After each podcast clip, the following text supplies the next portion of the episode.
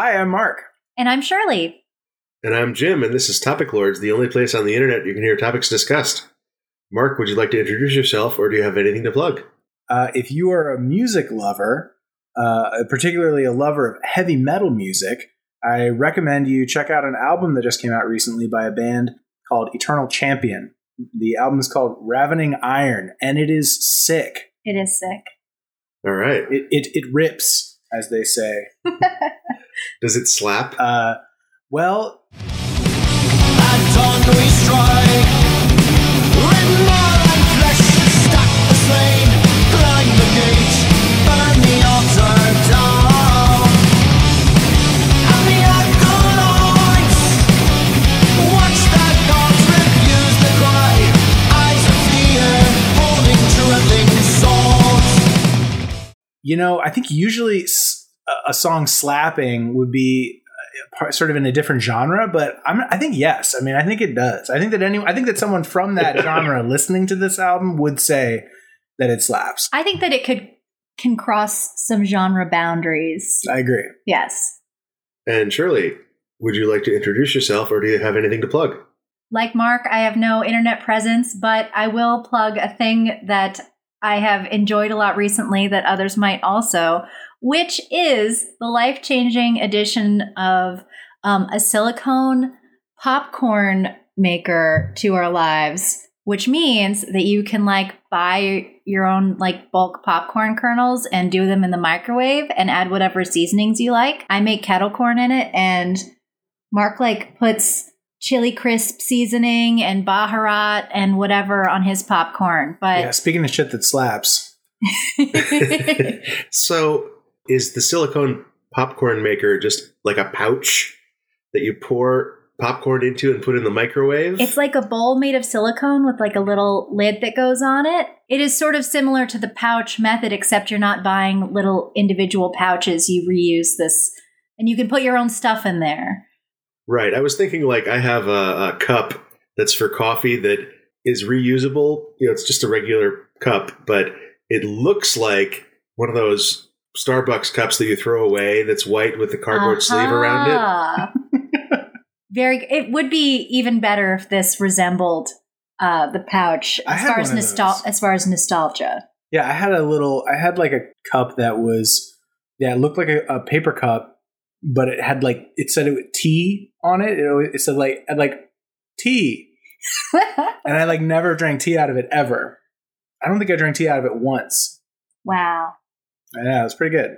Did you did you crack people up by showing them your cup of Coca-Cola oh, that man. says tea? Oh, man, I didn't. But what a missed opportunity. Yeah, wow. Regrets. You're like, oh, hey, you know, I'm, like, I'm like at work. Like, oh, oh, what you got there, Matt? Some tea? What? Nah, bourbon. Yeah, that's that's also that's it an was. opportunity I'm glad that you missed. That one. Yeah. Very good. Very good. Are we ready for some topics? Yeah, yeah. Let's get into oh, yeah. some. Let's get into some topics, y'all. Uh, Shirley, your first topic is the trend of positive media, Great British Baking Show, et cetera. Yeah. So this is something that Mark and I have talked about for a few years, and have fortunately been noticing like an increased shift and trend towards really like wholesome, collaborative, positive media, especially in the realm of like reality T V. Amy Poehler had um, a show called Making It that I think was released like kind of to emulate the feeling of the Great British Baking Show. And I think they they were the first show that really like discussed that during like in their filming. They were like, hey, the world is kind of depressing sometimes and it's really tough, and we kind of want this to be something that helps you through, which is kind of cool because I think it does sort of display what people were reaching for when they started turning more to those kinds of shows. And there's a ton of them. Mm. We watched the pottery one recently. Yeah, the Great Pottery Throwdown. I yeah. think it's called. And, you know, there's a lot of like wonderful like softness, and everyone helps each other. I really appreciate that. Like I, I, I think like for for most of my life, I really didn't like reality show, shows like reality T V, because I felt like it it highlighted some of the worst qualities of people, like this cutthroat, backstabbing, win by any means necessary mentality, which I find fairly disgusting. And I also don't think is like something that's necessary. Like, I don't think that people need to do that. Like, I, I know that there's this feeling that like, you got to win and, you know, you, you no one's going to give it to you and, and, and you got to take it from other people. But like, th- that seems unnecessary. Like, there's enough resources for everyone. We can all just, we can all just have enough, you know, like, and I, I just think it's so it's, and it's missing in media, which is a shame because people consume so much media. Yeah. Yeah. I think, I think there was a trend that happened, like starting honestly with my generation, with Gen X, where we were reacting to um, what our parents thought we should see in terms of media. And it was very like twee, happy, no violence, no sex, Disney stuff, Saturday morning cartoon stuff. And like our, my generation's reaction to that was to, well, let's, Let's take Scooby-Doo and imagine that they're like everybody's fucking in the van, you know, mm. like yeah. Let's reimagine Batman as like the darkest anti-hero we can. There, there was this uh, and still ongoing trend of taking let's let's take an old idea and put a really gritty, dark spin on it. And I'm really happy to see the opposite finally, finally starting to happen. Where you take a like, let's let I want to see the upbeat, happy version of Taxi Driver. Yeah, yeah. What if we take like really old, really gritty I Ps and make them super happy and positive and uh, and cool? Like where the people involved are just nicer to each other. Uh-huh. Yeah, you yeah. know, like, it's like don't dirt. kick someone when they're down. Reach out a hand to lift him up. Yeah. You know, it's like Dirty Harry, but he's not shooting perps in the face. He's like shooting. He just he just needs a good scrub. Yeah. He takes a bath. He's he's uh, he's shooting the mishandling of evidence in the face. Yes. Yeah. He's he's he's doing all his paperwork. Really. Oh yeah. The the whole like the trend of like cops need less rules. That whole thing. Not uh, so gross. Yeah, for sure. Yeah, we're not. Instead of glor- glorifying loose cannon cops, it's like he's just he's like really there for the community, you know. Right. And like, I, you know, I, somebody somebody his cat gets lost and they call Dirty Harry and he comes and and shoots uh, the the concept of lost cats in the face. Mm. I think like for a while it was. Seemed almost like it was really tantalizing to kind of wallow in that darkness. And that can feel really good sometimes to watch those like gritty versions. And you're really like, oh, wow, like look how hard everyone is. Finally, the, the things I liked as a kid are real art now. Yeah. But then like, it's sort of like you maybe don't realize how starved you are for niceness until you just see people in a competition together who will take take time to help each other, or like it's like built in the into the show too. Like a lot of reality shows, like the producers kind of like contrive and make that stuff happen. Yeah. But on shows like the Great British Baking Show, something that would be utterly scandalous and completely focused on in a different show, they like cut away from it and they won't give it any time. Like, I don't know. The, the, the time in particular where I think we were struck by like, wow, that actually was really a conscious choice on the part of the producers of this show to not highlight negativity.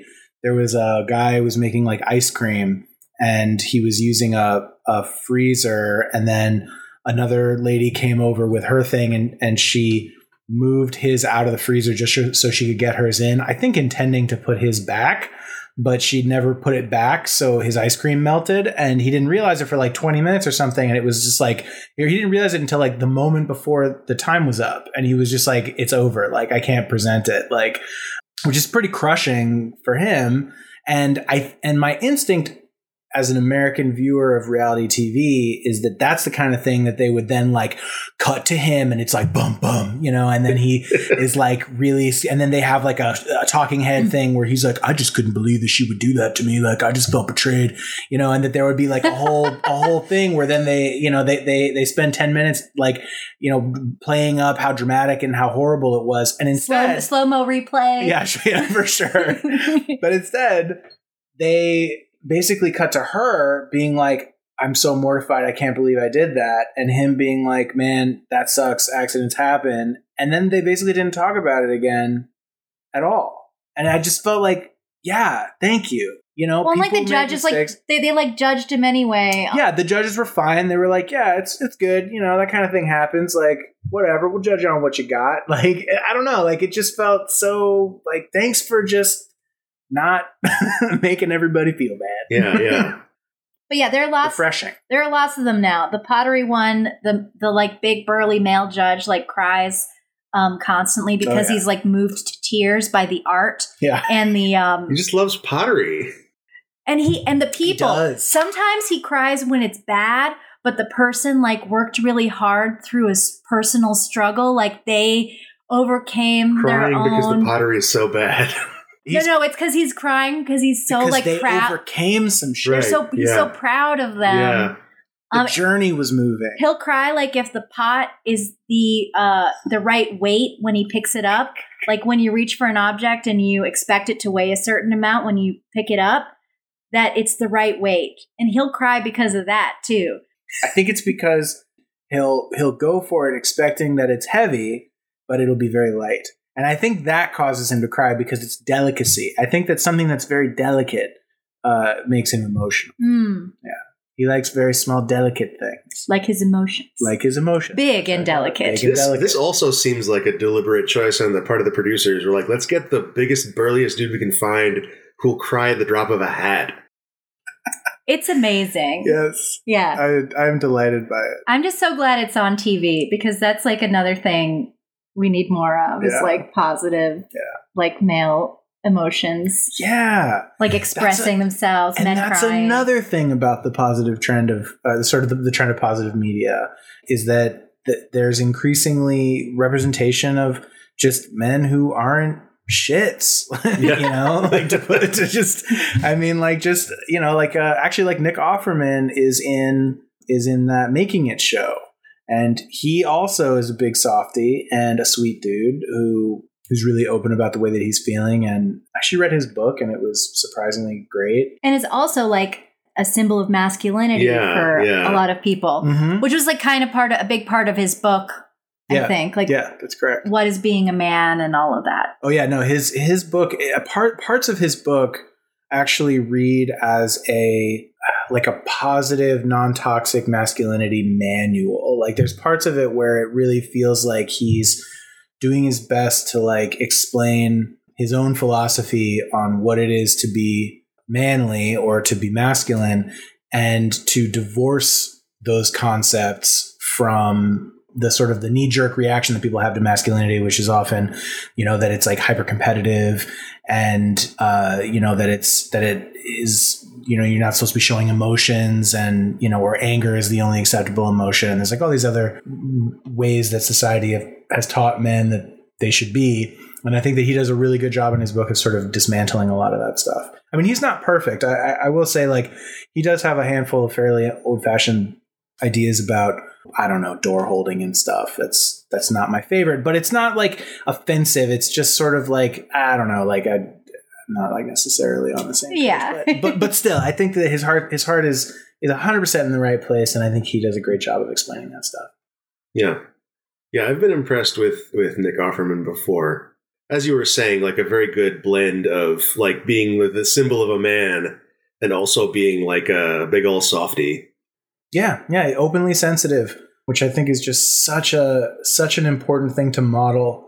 I'm very lucky in that uh, in that sense, in that I am just such a softie, such a crier. Oh my god, dude! Yeah, I cry at everything. You know, sometimes just a very a small thing. You know, just something in a in a show or a movie that's just objectively not sad or even really moving, but something about it, maybe it reminds Touching. me of something immediately. Yeah. You know, I was actually going to say, on the topic of men feeling feelings, there's a podcast I really like that's called Feel Feelings with Danny and George. And it is, it is these two men. I was really hoping it was going to be men feeling feelings, but I guess you don't want to gender it necessarily. Leave the door open. Yeah. Yeah. You can be an honorary man this time. uh, but they they talk about, uh, you know, they basically do a deep dive on on a given feeling, you know, for a particular episode. And they really share a lot of personal stuff about their lives, a, a lot of really interesting stories. It's just a very human podcast that I, I really enjoy because they, they're, they're so genuine. It's pretty small, you know, I mean, it's not like a, a super big famous podcast or anything, but they're both just a really couple of uh, authentic guys. Um, and I think my, my feeling, I don't know this, but my guess is that the purpose of the podcast was sort of to, to model healthy masculinity, right? Was to sort of model sensitivity in men, which I really appreciate. Very cool. Are, are we ready for another topic? Yeah, I love, I love topics. Yeah. You know this. Mark, your your topic is, what is your favorite magic paradigm related space wizards? What happened? So I sort of like, I don't know that I necessarily collect uh, magic paradigms, but I really like magic paradigms. And by that, I mean the way that authors of fiction operationalize magic in their universe, like how it works mechanically. Yeah. And there's a ton of different ways that authors have done that. And so I was curious uh, at, that I, I, I think that the two of you are both people who like fantasy or things with magic in them. Oh, yeah. Sure. Uh, and I was wondering if you had, what's your take on, on like, what's your favorite way that magic is operationalized in a piece of media? So I um always kind of empathized with the wizard in Dungeons and Dragons, where at least in some iterations of Dungeons and Dragons, like ma- magic is something that you you like you're up all night studying this book, and then you can cast one spell the next day. Yeah, like so you just wait for the most opportune time. Like, and you you got one fireball. Okay, make sure you use it right, and then you have to go back to read the book again. I also love that because it, it really raises the stakes on using magic. It's yeah. like if you if you're gonna like use some magic, you better count because it's there's right. a big buy-in. Well, and you don't want to wait. Like you don't want to miss your chance either, and then hoard your magic, and then like you never spent the spell because you were waiting for the right moment right. all day. Yeah. yeah, and then it never even happened. It's like there's and- this one goblin. Okay, the final fight's over, but there's this one goblin left. Just fireball this fucker. The reason for this is that uh, it, it matches well, like the way I create, which is to just meticulously for hours be like pushing around little bits and pieces of either code or sounds or whatever. And it's completely like unpalatable to any sort of viewer. Like it's, it's nothing until I've done this for like eight hours and then like, okay, now here's a thing I can show to people. Well, yeah, you've you've like built up your magic and then you can deploy it. Right. Yeah. And then the next day you realize it's all wrong and you have to do it all yeah, again. Yeah, but then if you want to do yeah, but it, but but it's also like if you it's like you made Frog Fractions and it's great and you spend all this time and effort and everybody loves it and then it's like great, now you have to do that again and it's like, well, I got to go do it again. Like it's right. I I'm not you know, it's like I can't just cast the spell a second time. Like I got to go back to the lab and work on it. Yeah, yeah, yeah. Well, and in, in that case, it's like working on your one fireball spell for like two or three years. Yeah. For wow, sure. You better use it at the right time. Which actually that is that's more like the Terry Pratchett uh, the Terry Pratchett magic paradigm. Because in the in the Discworld novels, magic is so hard and so dangerous and it takes this huge amount of effort. And Unseen University, I mean, you go there, you know, and actually, I mean, the whole thing in, in Terry Pratchett's universe is that everything is a Everything is sort of lampooning something from our world. And, you know, the, the Unseen University in his in his world is, you know, a parody of of contemporary academia. You know, you go there and you learn all this peripheral stuff, you know, and at the end of it, you're like, did I actually learn anything? Like, can I actually do anything now with the things I've learned? And I think that, you know, that really is the wizards at Unseen University. Like, you know, they you spend all this time and you get a piece of and you get a spell, and that spell is in your head, and it just and it just sits there. And and for the guys at the university, like, they they don't use that magic, you know, like it just sits in their head. Right. Oh, and then when they die, it's all released, right? Yeah, yeah. That's a, a very cool, a very cool thing about the Terry Pratchett magic is that they all of the spells in your head uh, that you haven't cast when you die, they all just go off all at once. So when a wizard, when a wizard dies, it's very dangerous. Don't be anywhere near that. Yeah, super bad to be near a wizard when they die. That's really funny. It is really cool. It's a it's a neat idea, and there and there's also that also ties into this like idea in his universe that like magic has is has sort of life about it. You know, that like spells are a little bit alive because it was magic that created the universe. So one of the ma- one of the principal characters is this character Rincewind, and he uh, his whole thing is that when he was like a freshman at Unseen University on a dare, he snuck into their library, which you imagine is a pretty dangerous place in a, in a university of magic, but he snuck into the, the like forbidden books section, and he found a book that is like sitting on a lectern, and it's like chained to the, to the pedestal, you know, like it, it's, it's like chained down, and he opens it, and uh, without realizing that that book contains one of the eight spells that was used to create reality. Uh-huh. And so when he opens it, the spell jumps into his mind and prevents him from ever learning another spell. So the only spell he is capable of learning and thus casting is this one unbelievably powerful spell that, if cast, will probably unmake reality. And that means that if he dies, the whole universe ends. And so because in this world, death is a is a character. Anything with sufficient power, anything that has enough belief, will become real. So, uh, because everybody believes in death, death is a is a is a person basically. Death is very interested in Rincewind and follows him around pretty often because Death is super curious about what's going to happen when this dude dies. He's also really stupid, and he gets himself into a lot of very dangerous situations, but always manages to escape by the skin of his teeth. And so every time he's about to die, Death shows up, and he's like, cannot wait for this. And then he always pulls through. It's very cool. I think, though, there are so many great um, magic paradigms out there. One that springs to mind is definitely the one from The Name of the Wind by Patrick Rothfuss, where mm. it's like the learning the names of things, like figuring out the names of things is like part of how you can perform magic. And it's not just like as simple as it sounds, like that, you know, the wind is the wind. Like you have to sort of like attune yourself to it and find this like balance and connection and meditation, and like then you can call on that power mm-hmm. to do things, which I think is also like kind of cool, the idea of like having to almost like build this relationship with the magic you're going to use before yeah. you can do that.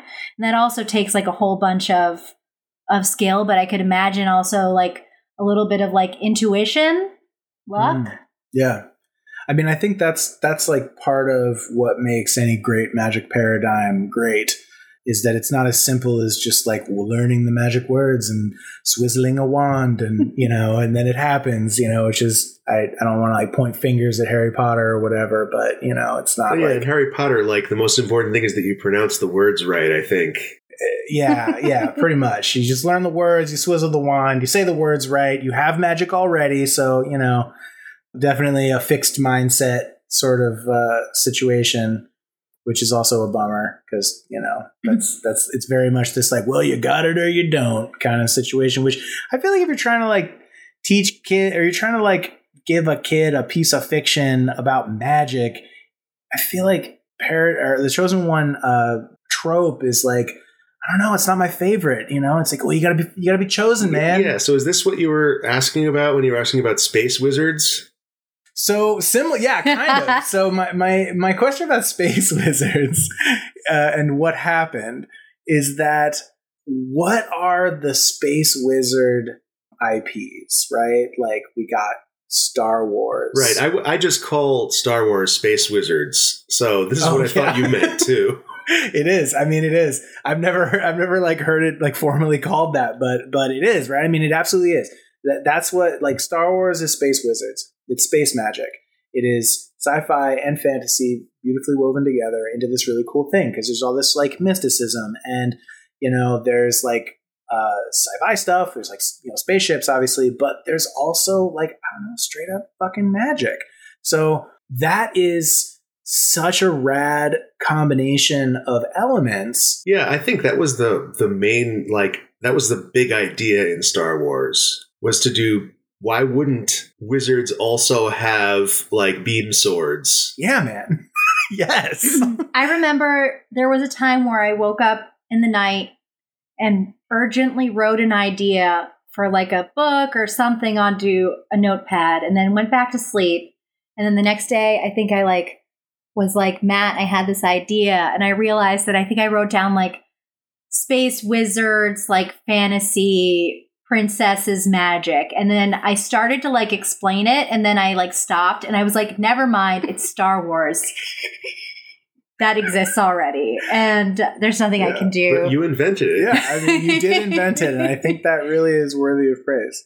But but then what happened, right? Like, then there's this there's this one very creative, basically unheard of uh, I P that explores such a neat concept. It's so captivating, demonstrably captivating, not just to me and other nerds, but to, I mean, honestly, most people who have been exposed to the Star Wars uh, sort of franchise would agree that, like, that is really cool and it captures your imagination. And then, so, like, why then did we not see a whole bunch of other space wizard, space magic I Ps?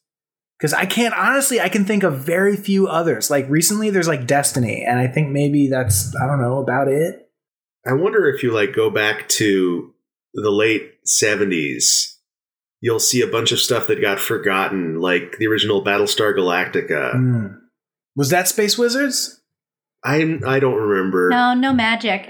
I don't think there's magic. Yeah, I think it's just it was space. just space and that Han Solo vest. There was an idea that, like, if it was space, then it was technology. Mm-hmm. And if it was magic, then, like, those things couldn't necessarily go together. If it's space, then it's then the technology is mm-hmm. what's amazing, or ali- like, or aliens, or, you know, something like that. Yeah, yeah, because I think a lot of people would say, like, Doctor Who is like space magic, but it's not, because in Doctor Who, the doctor always explains the science. He's always like, no, no, no, it's not magic. I know these are like vampires or whatever, but they're like an alien race, and they, you know, have their, it's like blood, and they have, you know, it's never magic. It's always science at the end of the mm-hmm.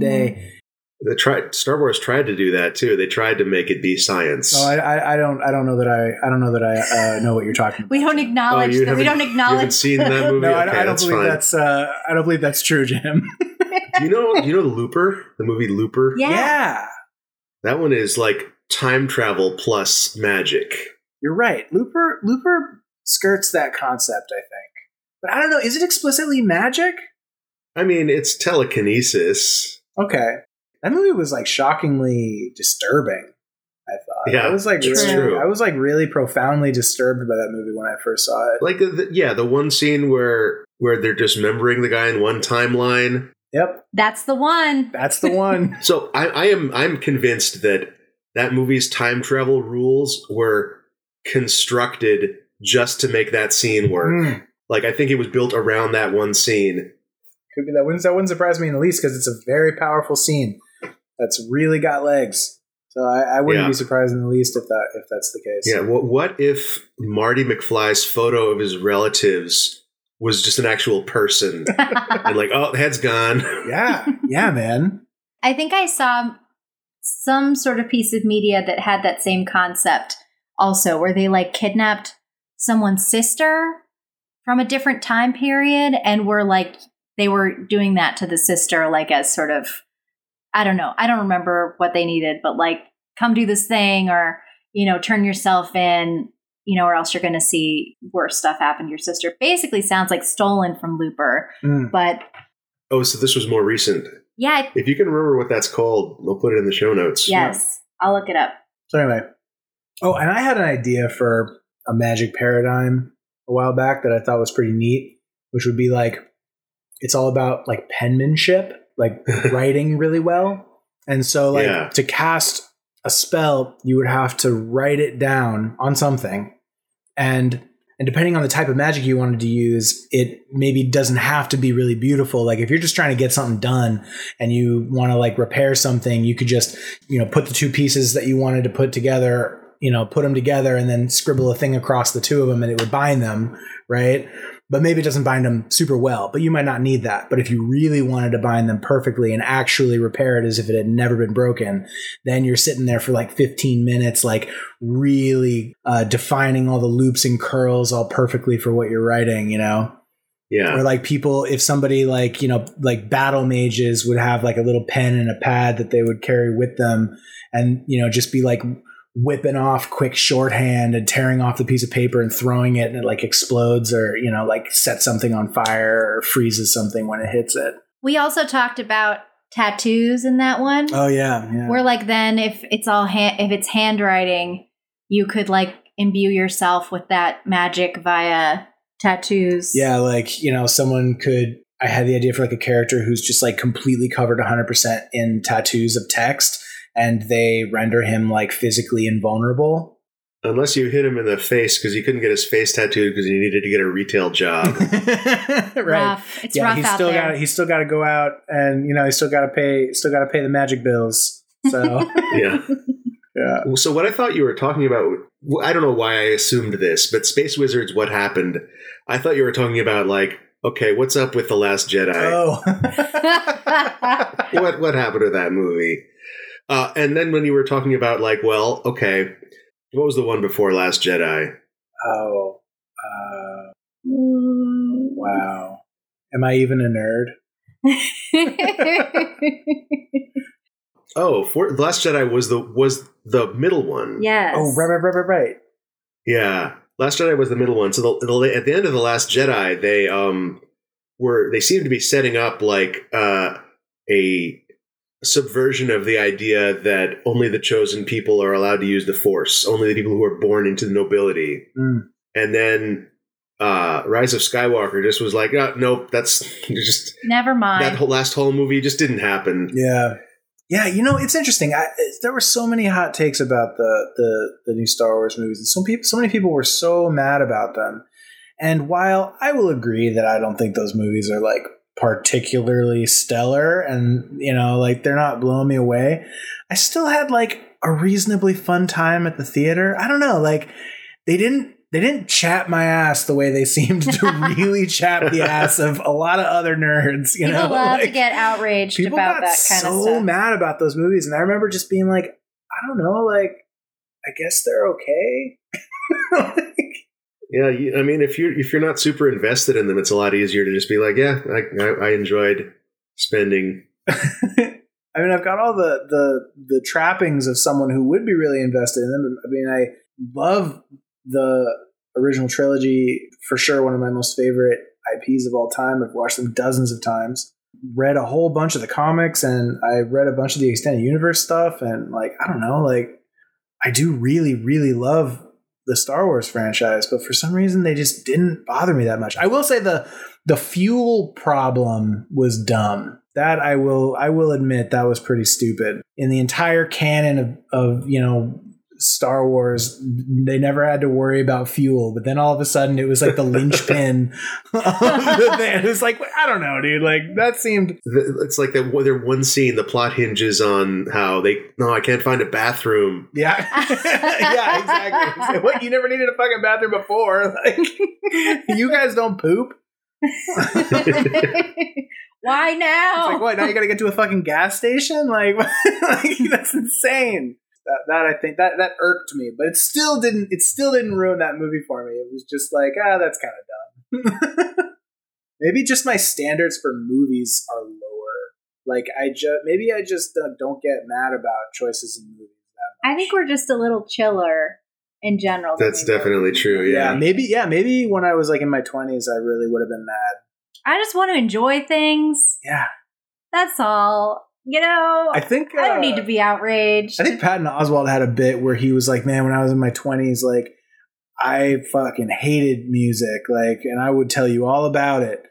And now I just, there's music that I like and there's music that I don't listen to. And I yeah. just feel like that's basically where I'm at with most things. I just don't hate anything anymore. Well, all right. I guess I hate some stuff, but not art. There's no art I hate. Are we ready for another topic? Yeah, yeah. Let's, oh, yeah. let's do it. So my topic is transitioning from being able to cook a dish to being able to cook a meal. I love this topic. I knew you would. I, I, I set this up to talk to you about it specifically, yeah. So since I was, I don't know, a teenager, I would help my mom in the kitchen and I would do like sous chef stuff. I would cut vegetables. And I was, since I can remember, I've been able to like cook an omelet or a crepe or... you know, saute onions or roast vegetables. But I've never been able to like just sit there in the kitchen and think like, this is what we have. This is a complete meal and get from A to B. And the exception for this is breakfast. And I, at first I thought this was because like maybe breakfast foods are especially easy to cook. But I think it's actually because for breakfast, it's okay to make one thing and say, that's breakfast. You know, you make the one omelet and you eat it and that's it. You, you you did breakfast. Yeah. But for dinner, like I've just recently, we, we got one of those meal kit uh, subscriptions. Oh, yeah. Cool. And I just, for whatever reason, I just got into it and started making dinner five, five, to- five nights a week, basically. Wow. Cool. Whoa. That's so awesome. And it, really came from this, like the starting from making these meal kits where like going through the steps every night. And then the, and the other skill that I've had as long as I can think of is being able to follow instructions. I know that's a hard thing for a lot of people, but like if it's just right written down there in front of you, like, yeah, I can just do it. And going through this, like a bunch of times set me up for being able to like, just I've got the pattern in my head now. And it's not like it's not every pattern. I can't make every cuisine, but I can now I have a, a bunch of things I can make. And I feel like I can take a kitchen and see what's in there and make food out of it. That's awesome. Wow. Yeah, that's fantastic, man. Yeah. I mean, I think a huge part of being able to do that really is just experience with ingredients and cooking them. Yeah. And I know that sounds like sounds simple or obvious, but it, but it really is like, you know, the more you work with any set of ingredients, the more that you build these sort of associations between them. And then when you're confronted with like, what am I going to make? You know, what do I have? You can look at what you have. And then, you know, without even really thinking about it, you know, without really trying, like your brain will go to other things that you've had with that thing, right? Like, because you, you built the vocabulary of like, I know that X ingredient tends to go with Y ingredient. You can sort of, it's much easier to improvise that kind of stuff. You know, experience really is the, is the bottom line. I mean, cooking is one of those skills that like, I think is so important, and not just because it's important to be able to feed yourself, which it is, um, you know, spoiler alert, but, but, but, I, but it's also important because it is something that teaches you. I mean, I think in terms of like teaching a kid how to cook, because I think that it teaches you about process and sort of flexibility and improvisation and, and sort of like, there's a lot of, you know, like recipes tend to be very prescriptive where they're like, you know, I mean, literally they're prescriptions, you know, like you, you, it's like you take these ingredients, you assemble them in the following way for the given amount of time. And at the end, you'll have this dish. And while some ingredients, some, some recipes that are maybe very well designed, you can really do that.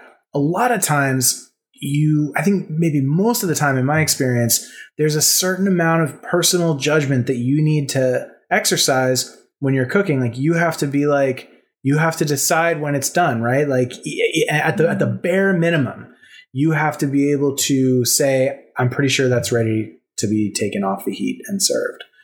Yeah. Or like knowing how much salt to put on a thing. Yeah. Yeah. And you just, exactly. And you just learn that stuff by doing it. Like every every recipe I've seen, like is like salt to taste. Yeah. Like what? I have to just fucking know this. Yeah. Yes. Yeah. Yes, you do. Yeah. And I think that's like, but that's but that's such a valuable skill, you know, like to be able to to make those sort of minute by minute judgment calls where you're like, I think that this is going to be better if I do it X way. And then eventually, you know, recipes become more of a framework for the thing you want to make. Like a lot of times I've just like sort of watched a video of someone making something, or I'll skim a recipe to get an idea of what it, what it is. And then I can kind of just make it because I know basically what it's supposed to look like. Now, that being said, that doesn't really work with baking because that's a whole other thing. But if you're right, just right. trying to slap together some dinner, like um, I think also, Jim, in re- response to your point about breakfast foods, I think that it, part of that is also that breakfast foods come from a smaller set of ingredients. Oh, interesting. I think that for the most part, at least for Americans, they're is not as large a catalog of breakfast ingredients as there is lunch and dinner ingredients. It's my, it's my instinct. That makes sense. Yeah.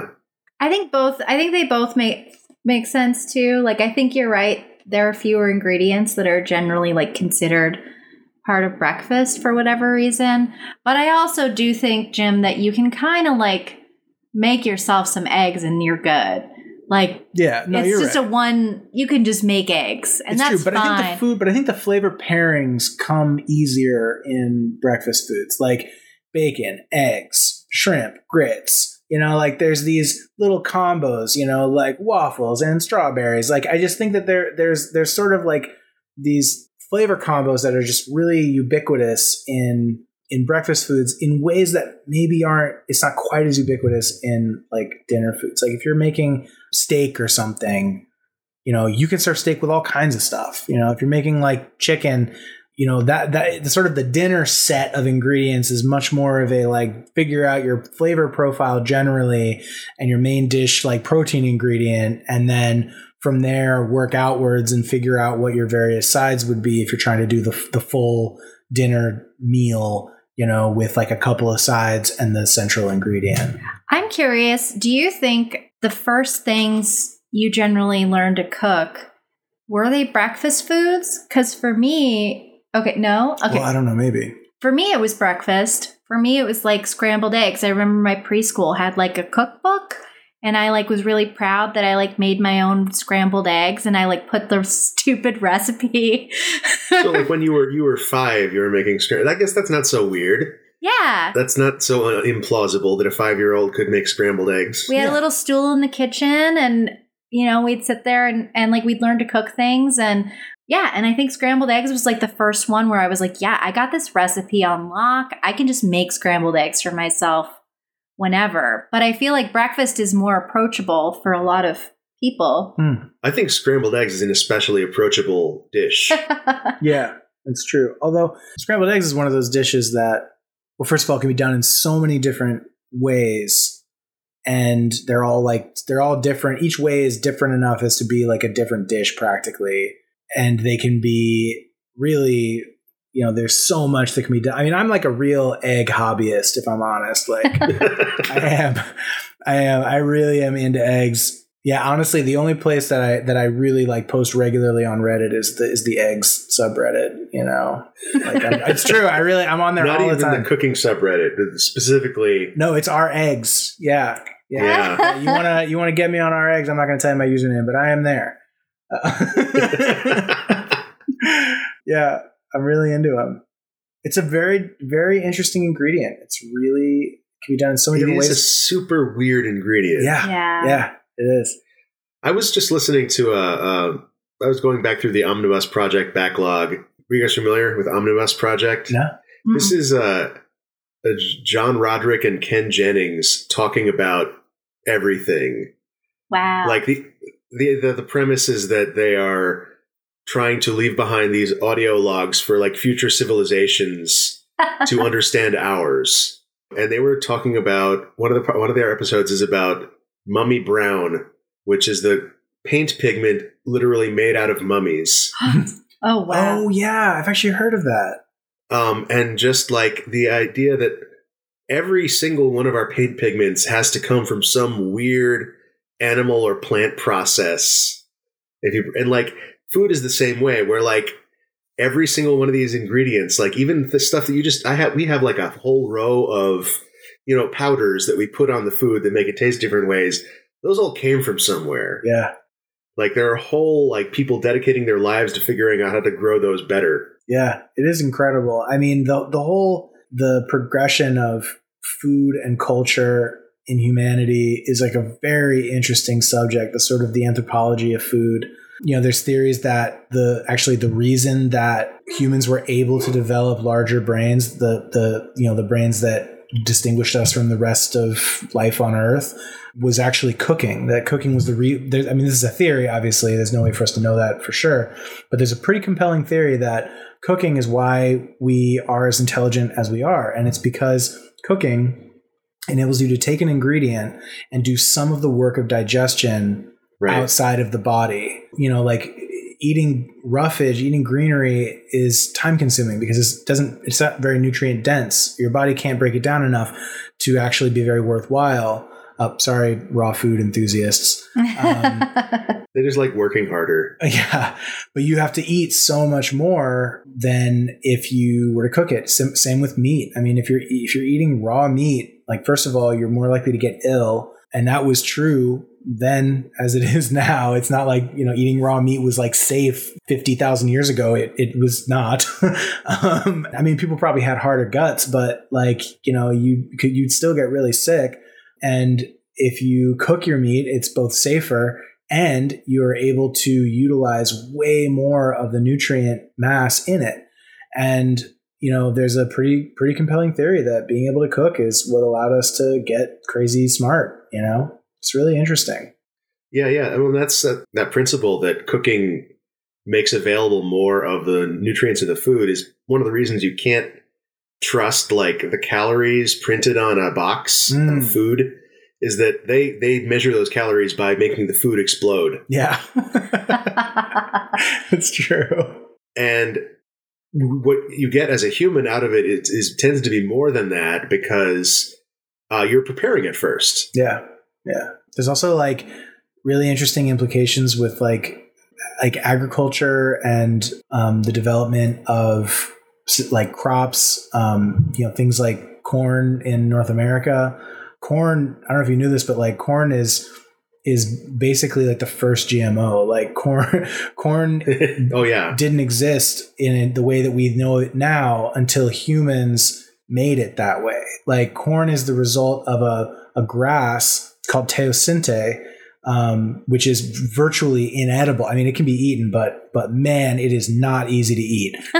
For real. Like you have oh, to like, no. First of all, it looks, it resembles wheat. It, it really is a grass, just like wheat is, but it has these long, uh, these long stems and, and these teeny little quote berries. They're like, you know, very hard little seeds. And in order to eat teosinte, I mean, you have to like grind it up into a powder and cook it like flour, which is pretty huge pain in the ass. If you're kind of hunter gatherers, you know, you need to have grinding technology, which is heavy and fairly complicated. Otherwise you have to, you know, soak it or use, you know, chemicals to break it apart like lye. It's this whole process. So teosinte was a, a pretty poor foodstuff, but early North Americans uh, and Central Americans figured out how to, I mean, basically they, they cracked the code on selective, you know, selective breeding, supposedly by accident, basically by, by moving through, once they began to cultivate it intentionally and were growing it in rows, by moving between rows, they would brush off the seeds, and the seeds that detached more readily from the plants were the ones that ended up getting Uh, sown the following years, which resulted in a strain of teosinte whose seeds detached very easily from the plants. And then they eventually ended up with teosinte, which was very, very easy to harvest, which meant that it took longer to yield, which was just a, a much better crop, and then using that they eventually strain, and then you know fast forward like ten thousand years, and you know those the, those people's ancestors you know have selectively bred like thirty different kinds of corn, and it looks completely different, and it comes in these huge cobs that are just covered in grains, and they're totally easy to eat, or you can use them for all these different purposes. But it's amazing, like all of that resulted in the advancement of society and in you know and, and civilization. So whose theory is it that they did this by accident rather than like knowing what they were doing? Yeah, that I don't know the the the researcher, but but I learned about that in a class on the socioarchaeology of the Americas, I think was the name of the class. Uh, learned it from my teacher, who is a who is a, a researcher of um, yeah North American archaeology and, and sociology, and is a, a a pretty serious expert on that subject. I don't have a, a citation for that, but that I think is the I think that is the sort of agreed upon theory as to how it happened. I should also say as well, obviously that's all a theory, you know, you, right, right. We, didn't, we, we can't go back and see that, but that is the, that is the going, that is the going theory. That's interesting. Yeah. yeah. Uh, are we ready for another topic? Yeah. Yeah. Let's do it. Yes, please. This is a write-in. Larry asks, yearbooks, do you still have them? Have you ever actually used one? Is it full of signatures and stuff like that? I love this question. Um, but I might be one of the few people who is super into it. I was like a yearbook editor oh. my senior year. So I made... Did you have a varsity jacket? Um, I didn't have the jacket, but I did earn several letters, which is a little awkward. Like I have the varsity letters for marching band and I don't know, maybe just marching band. But I was an editor on the yearbook, which meant I got to make it, and also meant that Um, especially my senior year yearbook has like a lot of pictures of me, not necessarily because I put them in there, but because sometimes your fellow editors like maybe didn't take enough pictures on like crazy hat day, and they need you to pose in the yearbook room with a hat they found to, you know, put it, stick it in the yearbook. Um, yeah. and, and maybe just like not like people knowing me who were on the team. But um, I have that yearbook and I love it, and it's full of all kinds of signatures. Wait, and you mean that you falsified the historical record? Yeah. Oh my God. But I did wear that crazy hat. I mean, I also have like a piece of writing in there because I had to do that. But I love my yearbooks, honestly, and they are full of signatures and letters and stuff. But what about y'all? Oh, I don't even know where my yearbooks are. I don't think I've looked at them since the day I got them.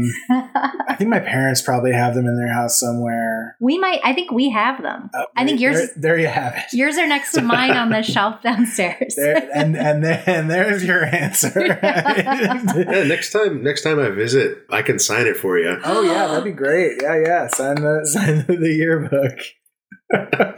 I'll bring a Sharpie. Yeah. yeah, I don't. I don't have one. I never got it. I don't know. Do you have to buy it? Yeah. Yeah. I might have gotten one for free when I was on the staff, but I think the rest of the years I had to buy it. Yeah. Right. My mom worked on the yearbook. I think she was the yearbook like teacher or something. Ooh. Whatever that is, yearbook advisor. I don't know how they how they structure that, but I think she ran the yearbook. So I know my mom has like all the yearbooks that she worked on, which was most of it because we were at this, you know, she taught at the school I went to. So I mean, I'm sure my mom even has the ones I don't have, you know. But I did, I did get them signed. I mean, like I did have my friends sign them. It's just, this is something you're supposed to do, I guess. I guess, just, yeah. I, I, you know, have a good, have a great summer, you know. Yeah. Sorry I didn't get to know you better. It's probably sad, honestly, to look at them. Oh, because you were there for such a brief period of time? Sometimes, or? yeah. My family traveled around a lot. Um, I mean, I had, I had good friends, but yeah. like, you know, you're supposed to like, I get the, I feel like you were supposed to get everybody to sign it, and you'd ask people to sign it and they would just be like, okay. And maybe they'd say the same generic stuff. There would be like some stuff that was just like a repeat, or you're like, you just wrote this yeah. to everyone. Have a great Best summer wishes. Or like, stay cool. Sure. Good luck in college. If you paid extra, could you get it pre-signed? That'd be great. If only. Oh, something you could do, which I had. This is also why my senior year yearbook is bananas. You could buy a page with your friends and fill it with like your own pictures of your friend group, which my friend group did do. And my parents also bought, you could take out a little ad for your kids and like write a sentimental note to be like, oh, we're proud of you, our kids. And my parents did also do that. So wow. we were we were into the yearbook, I guess. Um, yeah, yearbook culture. Yearbook culture. Um, but I also remember my parents showing me their yearbooks when I was a little kid. And I think it was probably one of the first and few times that I ever even saw them as children. Mm. And that was super interesting, reading what their friends wrote in their yearbook, seeing their pictures and like the activities they were in. Like, oh, like there's a picture of my dad circled in like the a cappella group or whatever, you know, oh, I didn't even know he did that, you know, like, so that was like kind of cool to see what their life was like in what seems like a different, different world. So maybe yearbooks don't mean, obviously I'm an exception and I enjoy my yearbook, but maybe for most people, it's for other people. There's no judging here. Totally. I fully, I'm happy to embrace my Um, enjoyment of my yearbooks, but um, maybe it's more for different people who aren't you. You're maybe I'm excited to see mm. Mark's yearbook and what stuff he had going on. Maybe like your kids look at it and that's exciting for them. So maybe you're the person least likely to care yeah. about your yearbook. I was I was gonna say I would be much more interested in seeing my wife's yearbook, although I don't even know if she has one, than my own, except that now that I think about it, I barely remember high school, so I would be interested. Right? in like, like, what did they even say? Yeah, I guess. Who did I know then? I'm like a life away from all of that now. Yeah. yeah. It's true. Yeah, I guess maybe as you get older, it, it becomes more interesting. Maybe when we're really old, it'll be like, oh, the yearbook could be like really exciting. I think, too, the best um, inscriptions I got in my yearbooks were always from teachers. Mm. Um, to be fair, I was a little bit of a teacher's pet.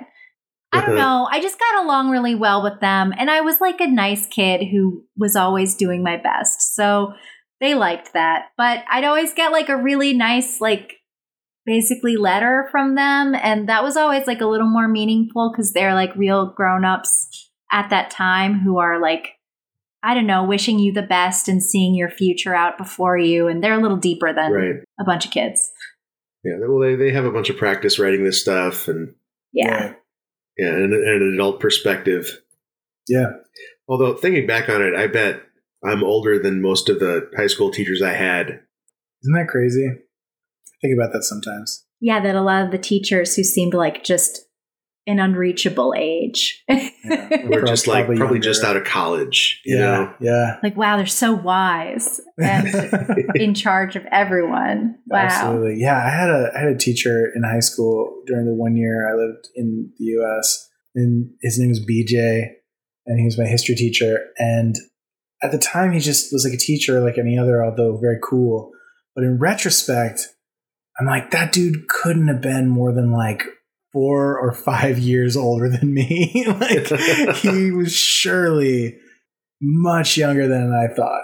He worked at like a pizza place. Oh, I saw him. I saw him years later at the grocery store, which is kind of how I had that realization. Cause I, I saw him like after I graduated high school. Um, I saw him at the grocery store and I was like, oh man, B J is like kind of my age. I was almost like, dude, you want to like go hang or something? Like, he like, he like transformed yeah. into a regular person yeah, after like, outside of school. Yeah, like at school he'd be wearing like a button up and khakis or whatever, but I saw him at the grocery store and he was wearing like a band t-shirt and like shorts and sandals, you know, and I was like, this guy seems like a guy I'd like to hang out with. He was really cool. Uh, are we ready for, are we ready for another topic? Yeah, let's do it. Shirley, your topic is, dude, maybe Jim can give us parenting advice, is what I just said out loud.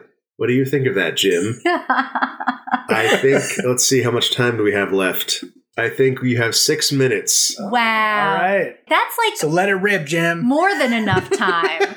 um, we're not parents yet, but we're maybe going to try to do that soonish. Um, yeah. And it just seems like a lot, you know, like a lot, like a lot, man. a lot to it's know. It's a fucking lot. Ah. It's a lot. Yeah. It's a lot. But I'll tell you what, I'll tell you what happens. I don't know if you've ever had to do something that you thought was like super hard, or like you look at somebody and then you say, I don't know how they do that. Yeah. yeah. And then you had to again, then go do something that hard. I don't know if you've ever had to like, I've never, I don't know if that's happened to you in your life, but yes. It turns out all you need is a strong enough incentive to do it. And it's, and then it's not easy, but like, well, you just have to do it. Right. So you do it. The other thing is that having a kid, like there's like a, a switch that flips in your brain where like, this is suddenly the only way to live. Mm. Like I could never not have a kid. Like it's it's unthinkable to not have a kid or not want to have a kid. Wow. Whoa. Yeah. Very cool. This is obviously like the most important thing I've ever done in my life. Right. And there he is. He's, he's sitting up now. This is oh, why you have six minutes. Timing. Hey, buddy. Yeah, the nap is uh, prescribed. So like those two things make it, I don't know if, I don't know if easy is the word, but easier. Doable. Cause you have yeah. to do it once yeah. you have chosen to. Yeah.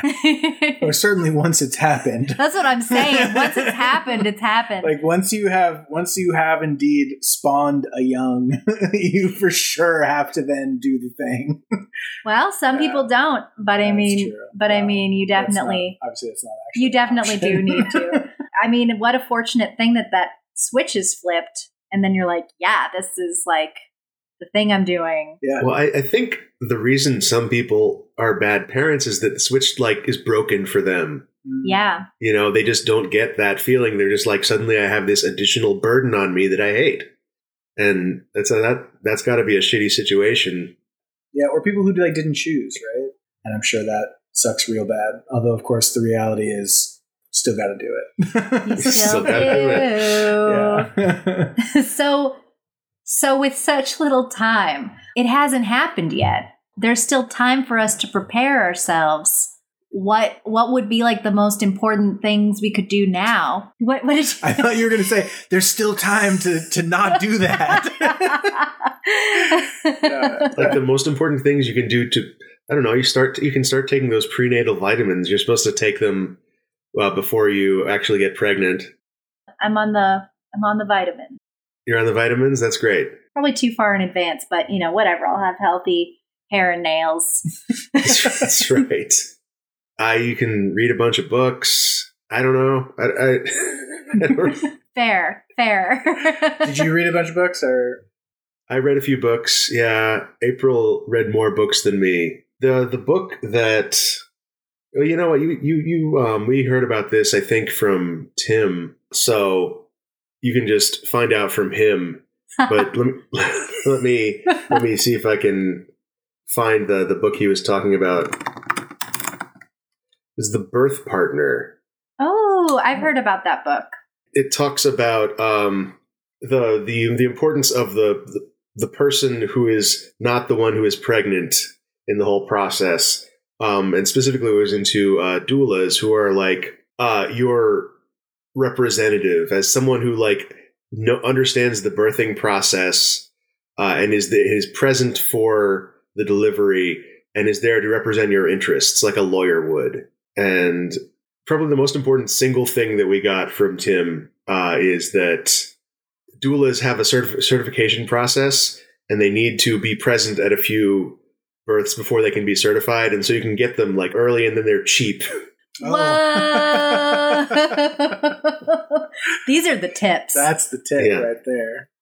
That's good stuff. That's awesome. All right, I have to go take care of my kid, but so um that's all the time we hear have here on Topic Lords. Wonderful. Well, thanks for having us, Jim. Yeah, thanks, Jim. Pleasure as always. Always. Uh, and I can skip the parts about finding you on the internet because neither of you want to be found. Correct. Yes. All right. So, yeah, uh, I guess that's the end of the episode. Wonderful.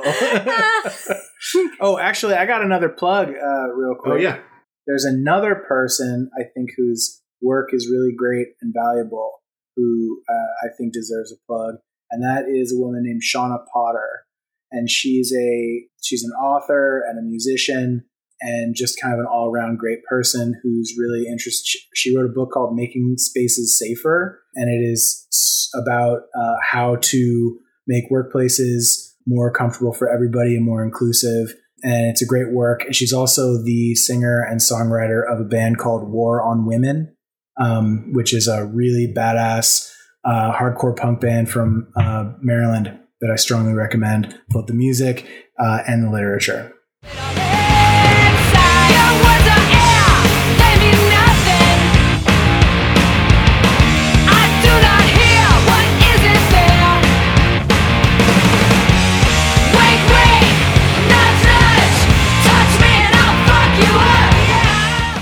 Whoa. Very cool. Yeah.